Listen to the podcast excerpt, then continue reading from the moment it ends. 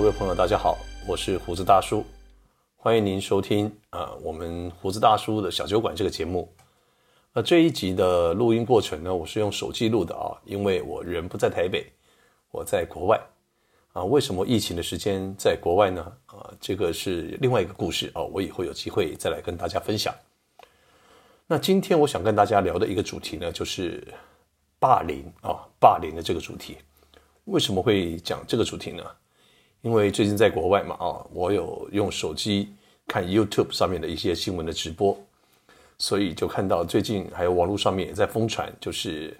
有关于侯佩岑跟她的妈妈，他们上了一个中国大陆的一个实境节目吧，哦，还有她的老公，哦，据说那个酬劳非常的高，超过一千万人民币以上。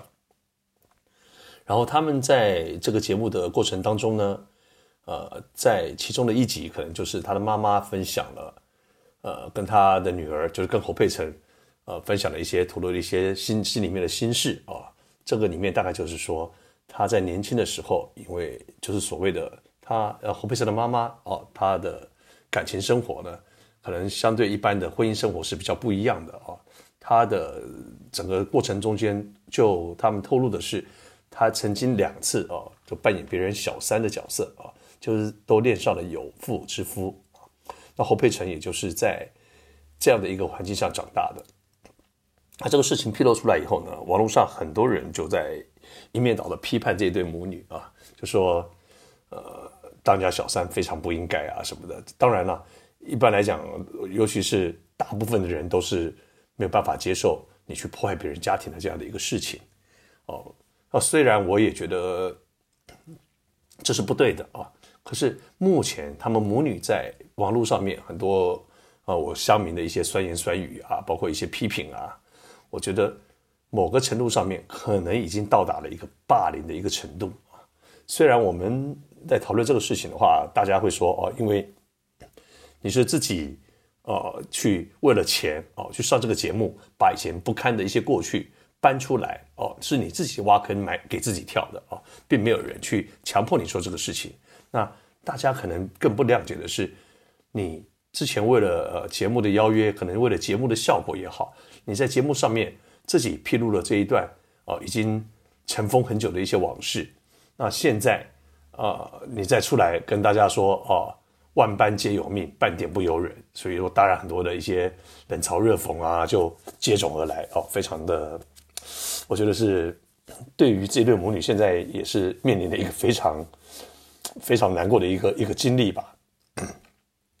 我不是要探讨说他妈妈。啊，在这个过程当中有没有错，我只是说，像现在这个状况，我在网络上看到一些舆论啊什么的，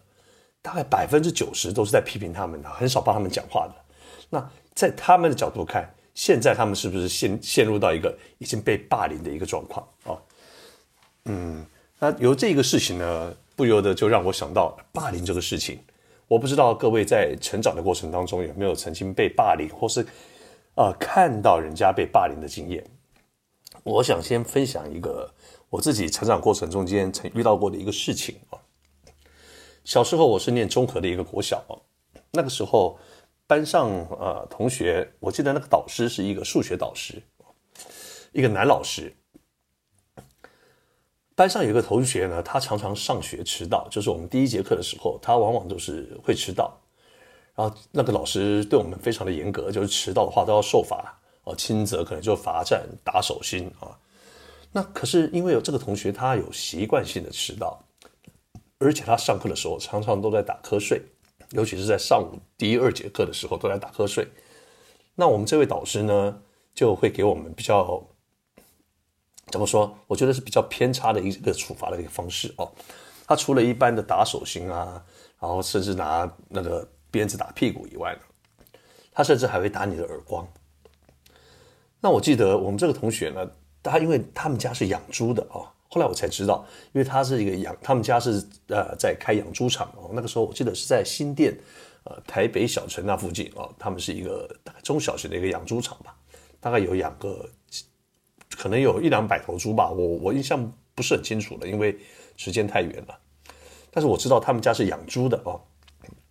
那因为他每天很早。都要起床帮忙父母去喂养那些猪只，啊，所以说他在上学的时候，第一个他因为很早起床，所以说可能他精神就不太好，然后他身上就会有一些，我们就说吧，可能是猪猪的馊水味之类的那样的一个东西，然后常常就变成同学嘲笑的对象。那由于他上课又常常迟到，成绩也不好，上课又打瞌睡，因为早起帮忙家里面工作的关系，然后我们这个老师呢，对他我觉得就。我觉得非常的不应该哦。那个小时候的那时候，我看到那个状况就是，他迟到的时候，老师除了呃拿鞭子打他的手心和屁股之外呢，老师还会打他的巴掌。那打他巴掌的时候，还不是认认真真站在那个地方打，而是还会耍花式，你知道吗？转个圈，左打右打这样子，然后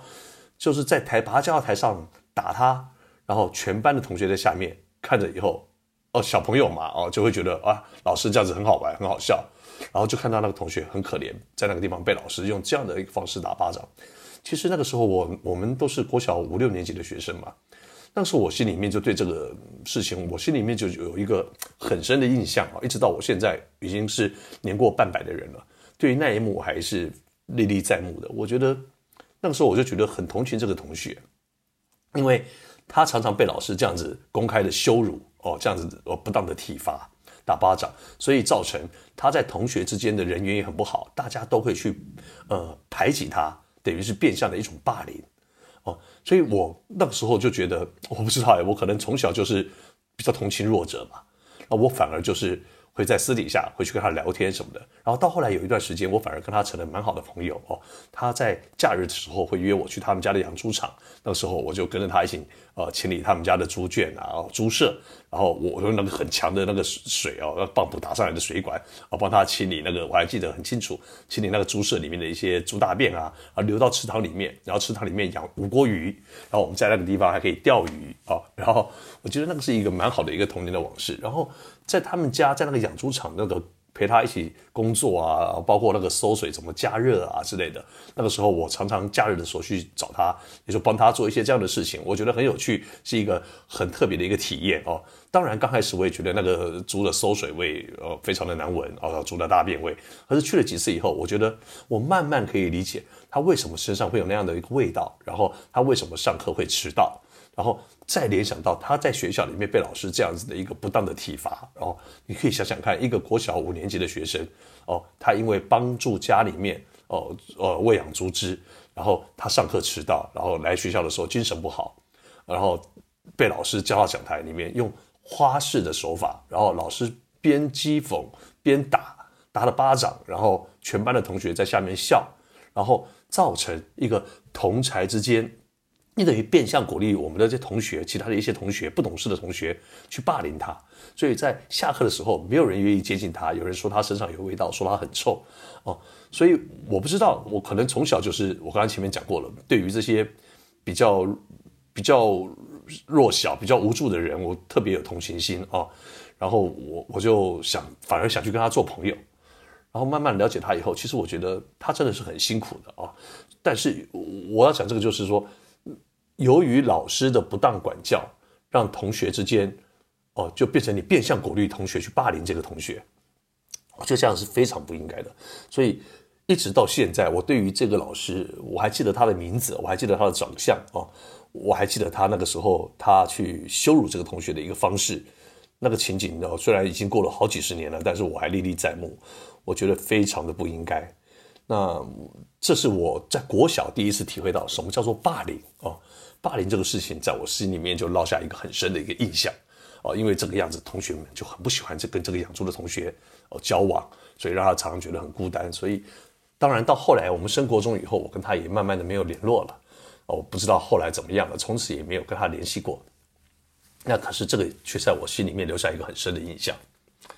啊，那国小的霸凌大概就是我们可以知道，我们讲到的就是同学们会故意去排挤某个同学啊，或是说我们在玩一个游戏，然后故意排挤某个人，不让他玩，让他觉得被孤立。哦，这个是小时候哦最容易去产生的一个霸凌的现象。当然啊，有的人还会呃小朋友嘛不懂事，会可能是拿别人的名字开玩笑啊，拿别人的长相开玩笑啊，然后大家会一起跟着闹啊起哄啊。那个时候我相信大部分的国小学生可能都没有太大的恶意啊，就是。你知道吗？一种同才心态嘛，大家讨厌你，我就讨厌你；大家笑你，我就笑你。哦，可是，在不知不觉中，可能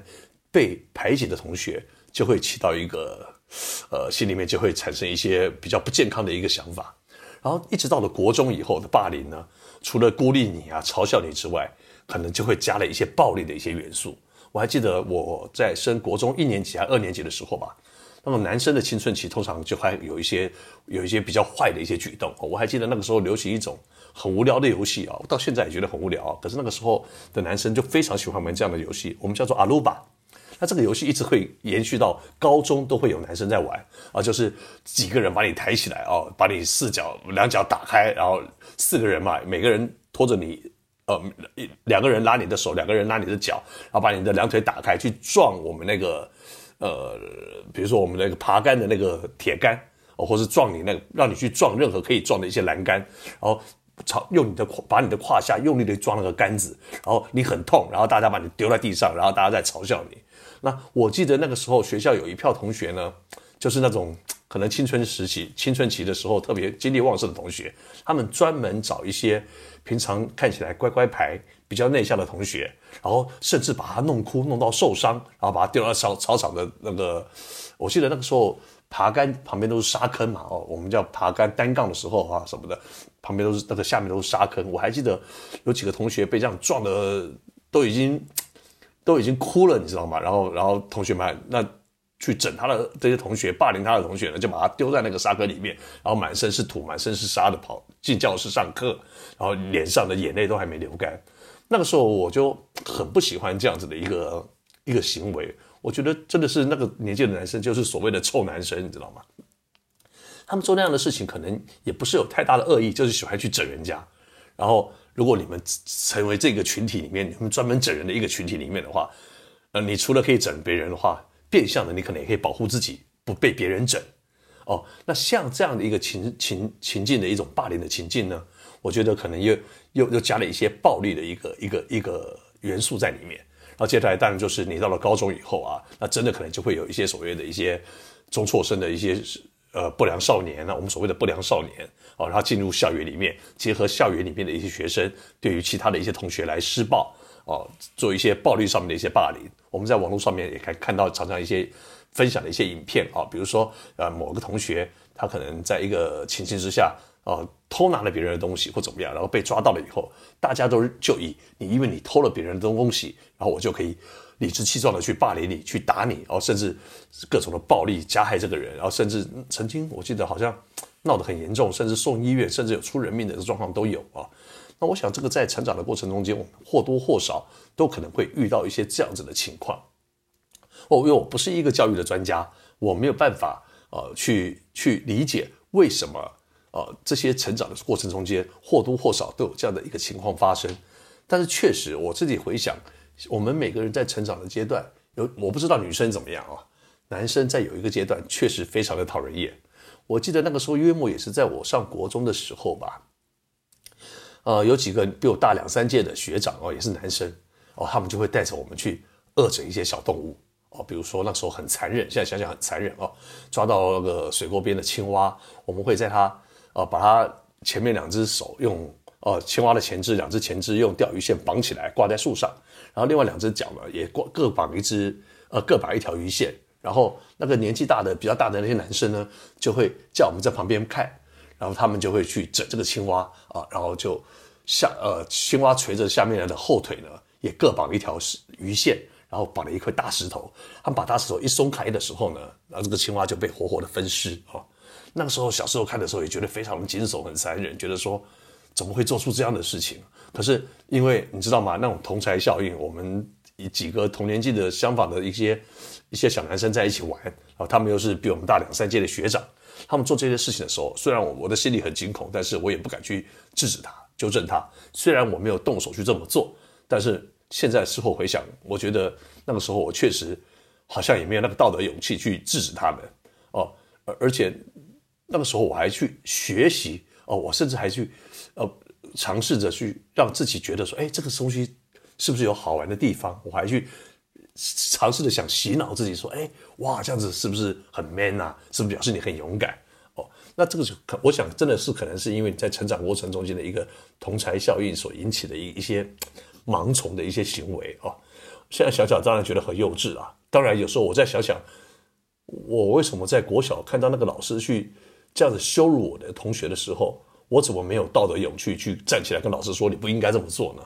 那可能是因为我如果我站起来这么做的时候，我也会被去打巴，我也会被叫去打巴掌，或是你知道吗？那时候我们小的时候，我小的时候觉得老师的权威很大的啊。可事实上，在我的成长过程一路想过来，我每次想到那个我那个养猪的同学被老师这样羞辱的时候，我都很后悔，为什么我那个时候没有站出来？替他打抱不平，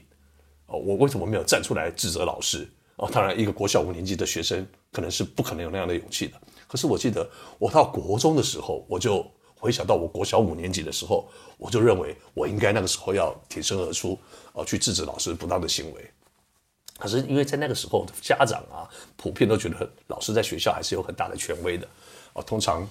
老师觉得说管教你，包括打骂教育，都是可以在某个程度上被接受的。不像现在的一些家长，你的学你的孩子如果在学校只要被老师体罚啊，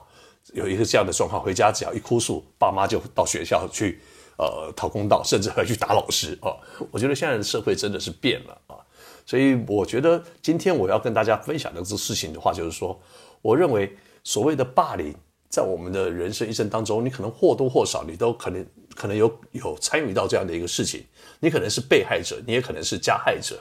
那不知道我分享的这几个例子，在你们的生活体验当中，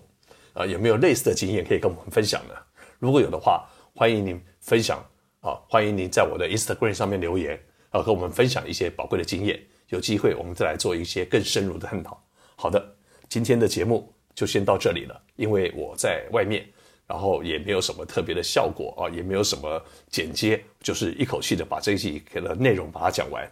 如果说中间有一些吃螺丝的地方，或是有一些呃鬼挡墙的地方，还请大家多多包涵。好的，我是胡子大叔，我们下次见，拜拜。